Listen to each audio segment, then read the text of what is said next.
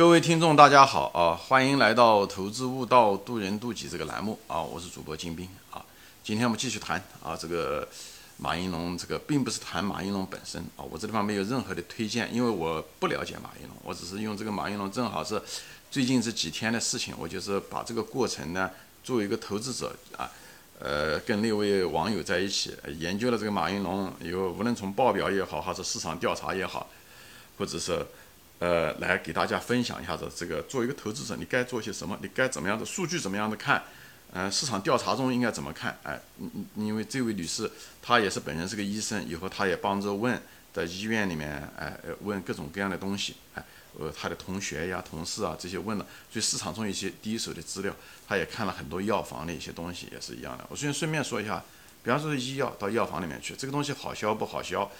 周转的怎么样，对不对？你有个这共同的常识，可能很多人都知道。你就看那个过期的那个东西，比方这个一个医药每两年过期，对不对？那它上面都有过期的日期的，对不对？你你到一家药店去看那个药，你把它一打开看，如果它这个过期的，呃，是很新的，就是讲两年或者是一年半以后，或者是那说明这个药周转的很快，对不对？如果你看到了一个这个药都快过期了，那说明这个药在药房周转的就不好，说明它这个销这销售情况就并不是特别好。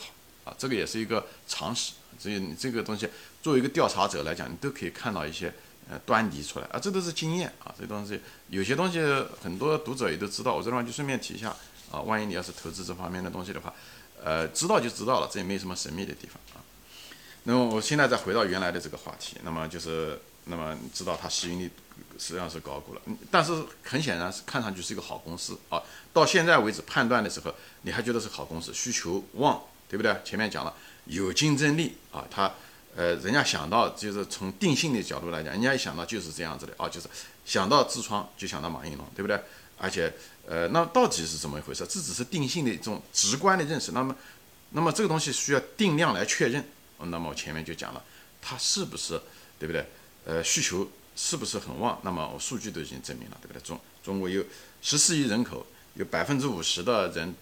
这个都是都是统计数据，百分之五十的人都有多多少少有点痔疮。人家讲十男九痔，其实哈没有那么大的数据啊。其实女人的痔疮比男人发病率还高。好，当然了，百分之五十左右没有那么多啊。呃，大概有百分之五到十是比较严重的痔疮患者。那么，那么别的东西都能看得到，对不对？吃中国人现在越来越喜欢吃辣的东西、烧烤的东西，这个东西都会导致触发这种呃。痔疮以后喜欢长期坐在那个地方，无论是看电视、打游戏，或者是办公也好，这些东西都会导致。所以需求在了，所以这种，但是要确认这个东西到底销量怎么样。那么有些东西的时候呢，呃，你可以通过呃一些呃，无论是工业上的一些处理数据、行业的数据啊，或者是研报啊这些东西，你能看到，哎，是不是这个痔疮患者在增加啊？这些东西，那个东西我就没在做这方面研究，因为有些。报表啊，有些东西啊，你得花钱买这些研究报告，因为我我还没到那一步，你我后面会说我的结论，所以我就没有再继续往下研究了啊。这些东西作为，如果你要是投做一个投资人啊，你如果花很多钱的话，你如果花几十万块钱、上百万块钱买一家公司的话，那你最好啊，花一个几百块钱、上千块钱把那个研究报告搞到手，这个这我觉得这是应该的啊，否则的话你不是拿自己的钱。嗯，不当着钱用嘛，对不对？就是这个东西还该花的，投资该花的钱还得要花啊，就是这样。所以，就我就是现在就是给大家就是，就是有些东西就是要分析啊，有些数据就要把它搞清楚，细节要把它落实清楚，就像做科研一样的，要尽量把它落实清楚。计算这个数字本身不需要搞到小数点多少位，后面两位三位，这不需要啊。投资也好，估值也好，这方面可以模糊一点，但是数据的质量很重要。数据的准确性没有那么重要，你不需要算哦，它这个固定资产是多少，市盈率是百嗯是二十二还是二十二点五还是二十四，这个东西没有那么重要啊。这个东西因为本身利润的计算就是一个比较虚空的一个嗯计计算，但是你要看哪一年的报表那是很重要的。有些东西把得把它剔除掉，前面讲了供应值对对贴撇剔除掉，因为它不可持续，对不对？呃，有些东西你这些东西要做的啊，这个细细节要做的。但计算不需要那么精准，人家就是芒格先生也说了，对不对？要什么模糊的正确，也不需要精确的模，呃，就是精确的错误还是什么？啊，就他讲的也是这方面，好吧？就是，但是我们大概知道它是个好公司啊，它是一个好产品，但是它不一定有好价钱。前面说了，市盈率还是高估了啊，不像它表面上看到的啊，大家平时看到的二十二，它远远比二十二要高啊，它只是隐藏了这个东西。那么下面就是呃分析呢，就是说啊，那既然需求，那么到底这个需求嘛嗯呃占有率高，那这到底是怎么一回事呢？那一种情况下，你看马云龙的市场占有率怎么样？当然了，有些研究报告它就会出来，哎，对不对？这些分析师啊，或者说他采访了行业内啊，做了大量的市场调查，他就知道哦，马云龙，比方说他市场占有率是多少多少多少，对不对？他在这个做痔疮药中，他就是竞争性很强，占多少，对不对？我也不知道多少，对不对？这个是一个方面呢，你可以通过看这些研究报告还有出来，还有一个呢，你也可以呢，大概自己呢，通过一些间接数据呢，可以推理出来，以后跟这个研究报告呢，可以对应看是不是这么一回事情，你也可以，比方是说。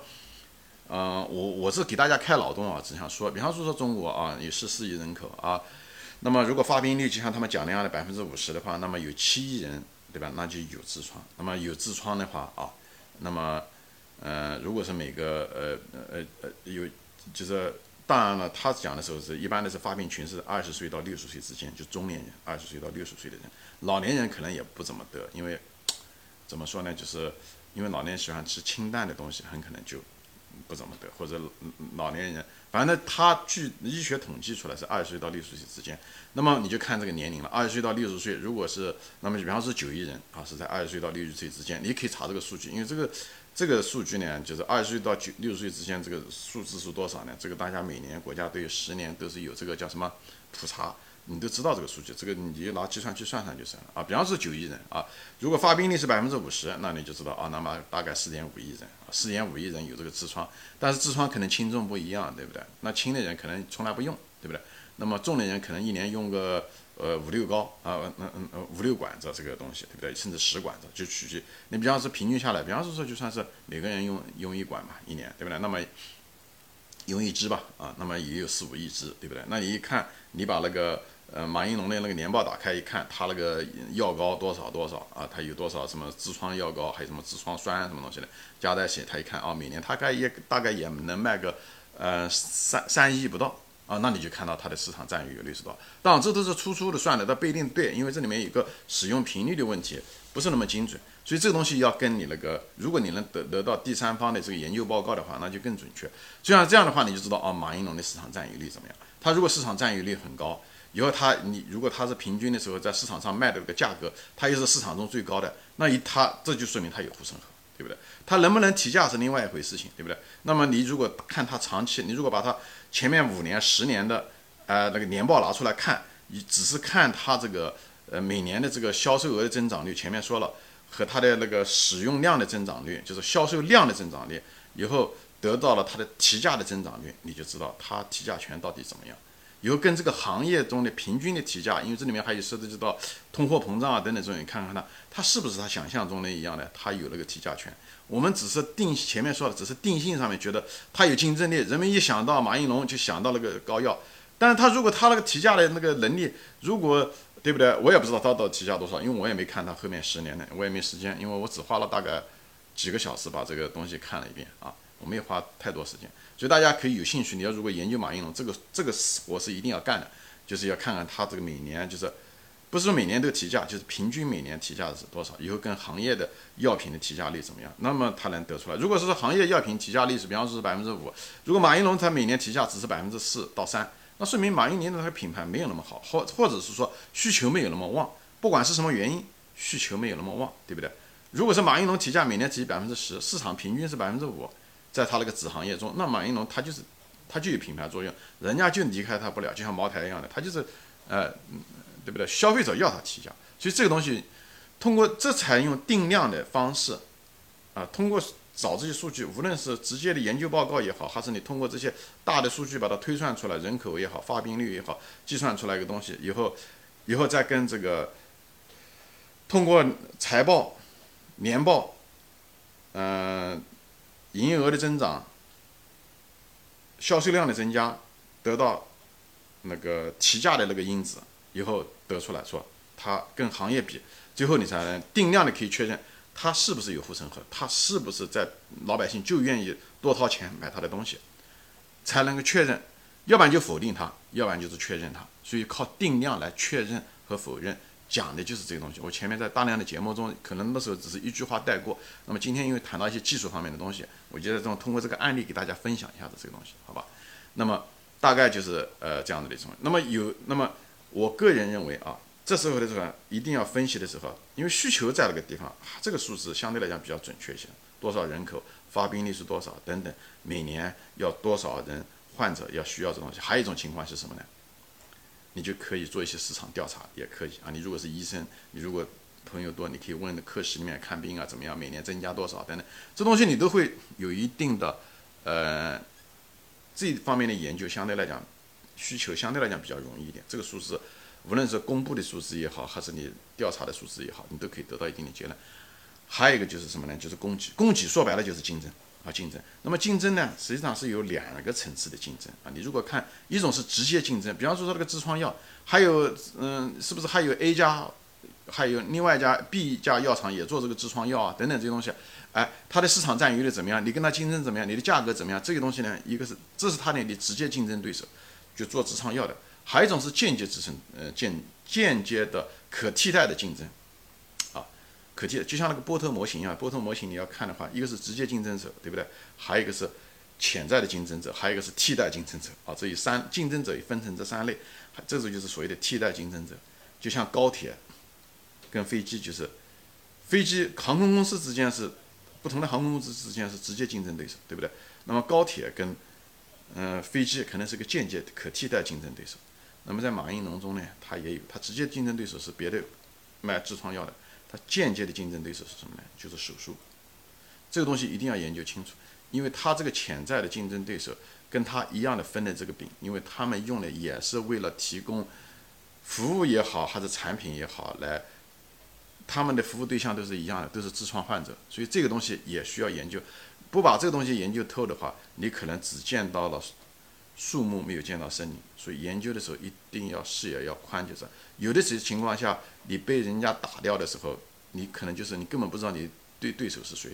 所以这种情况，所以当时我的时候，呃，嗯，这位医生他提到这个马应龙非常好的时候，我当时凭我的直觉，我就是问他，我讲那个马应龙做这个手术怎么样？就是这个手术的这个呃情况怎么样？以后他很快就帮我打听了这个做手术的情况，以后反馈情况是这样子的，就是做手术呢。有两种，一种是呢，就是传统手术，就是把那个，你知道痔疮实际上就是说白了就是什么呢？就是静脉曲张，在肛门上的静脉曲张，有的时候在肛门里面，也是在肛门外面。所以呢，传统的手术呢是就是把那个呃静脉曲张就把它割了就好了。但是呢，那东西呢就是容易复发，因为你这个静脉曲张割了，那别的地方呢一会儿呢它又长出来了，所以这个这个效果并不好。所以呢，最后也导致了人们愿意保守治疗，就是只是开药，因为。挨了刀以后他还复发，那还不如就擦了个药膏。人就是不见棺材不流泪，所以就是擦了他好了，他他就，对不对？就这样子了，他就谁都不愿意嗯能用刀。但是第二种手术是新的一种手术方式呢，就提高了很多。因为什么呢？这时候他们用了另外一种方法，就是什么呢？就是也是这位女士跟我说的，就是这位医生跟我说的。现在的方法呢，就是呢，他不是直接切，而是呢把里面的静脉。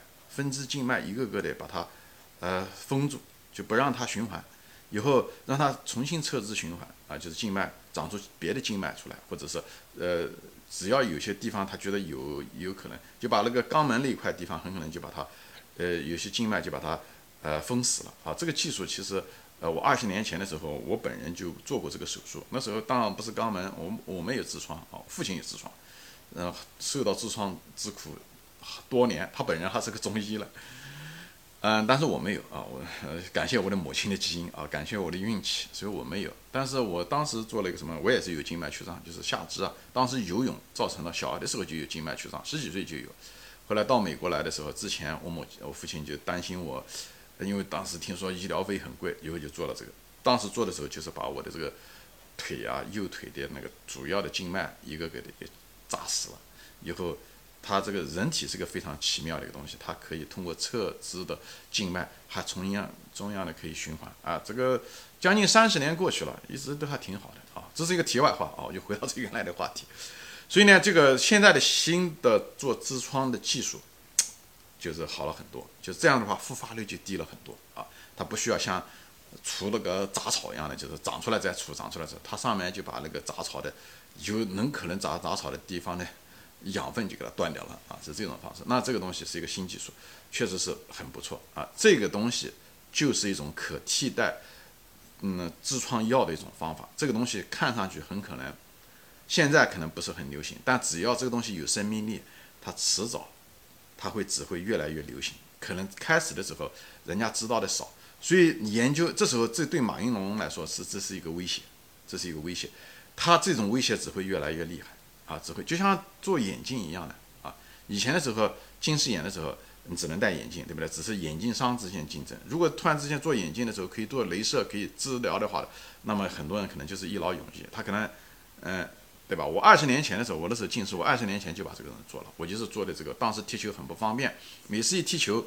呃，一顶球，那个那个眼镜就被顶的就顶飞了，觉得很不爽，很不舒服。后来就听说那个曼哈顿有时刻做的，很少的时候做激光，我就跑去做了。一个晚上做完了以后，第二天早上一醒过来，哇，把那个老远的就能看到墙上的那个钟的那个几点钟啊，那个特别爽，那第一次那种像奇迹发生一样的。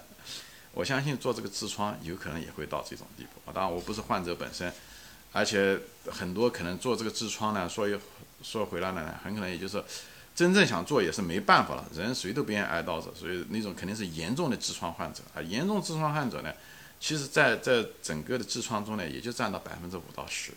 所以呢，就是呃，表面上看上去只占百分之五到十啊，好像不多，好像不会，造假不应该影响这个马应龙的这个痔疮膏的使用啊。但是每个痔疮患者使用的频率和量是不一样的，对不对？你轻度的可能他一年才用一次，对不对？他有了他擦一下，他可能就好了。那个重度的可能是每个星期都得擦，所以他用量很可能是 轻度患者的十倍到二十倍。所以如果他们这些人最后是做手术做掉的话，那马应龙很可能产量一半都可能有可能都被他们拿走了，就是他们不用了嘛。所以分析东西的时候，就是分析数据，就像抱一个科研的态度一样的啊。他这个不是只是说。它的用量跟人头是直接相关的啊，每个人跟每个人不一样。那个重度患者如果被手术解决掉的话，那他就不用马应龙的药了。那马应龙的药真的有可能，我只是提供这种可能，那可能真的以后销量会越来越少。好，这是一方面，这是手术的威胁啊。这是再怎么，这中短期啊、中长期都是都有可能都是这样子的，中长期啊都有可能是这样子。那另外一个长期的一个因素呢？也很简单，就是总体的人群。虽然我们是说哦，二十岁到六十岁有九亿人，那只是按照现在来说，对不对？那二十岁到六十岁，如果随着时间的推移的话，那这群人群会越来越少，因为中国的老龄化越来越厉害。像我们这一类人人，对不对？很快就是六十岁以后了，因为人到了后面的时候，不怎么吃辛辣的东西的时候，呃，辣的东西的时候，他就不容易发。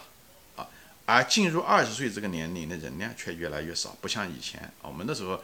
嗯，婴儿潮的时候，二十岁那好好几千万人每年，对不对？那后来的时候，可能就一千万人不到。所以呢，进来这个年龄段的人越来越少，而离开的时候，人们就可能就不发了。所以这个年龄段的总体的基数在减少，老龄化的原因，这对马应龙的这个潜在的消费群啊，也是一个威胁。所以你看，一个是技术的替代，就是手术只会越来越流行；还有一个总体的患者的基数在减少，这都会影响着。马应龙，今天就分享到这里啊！谢谢大家收看。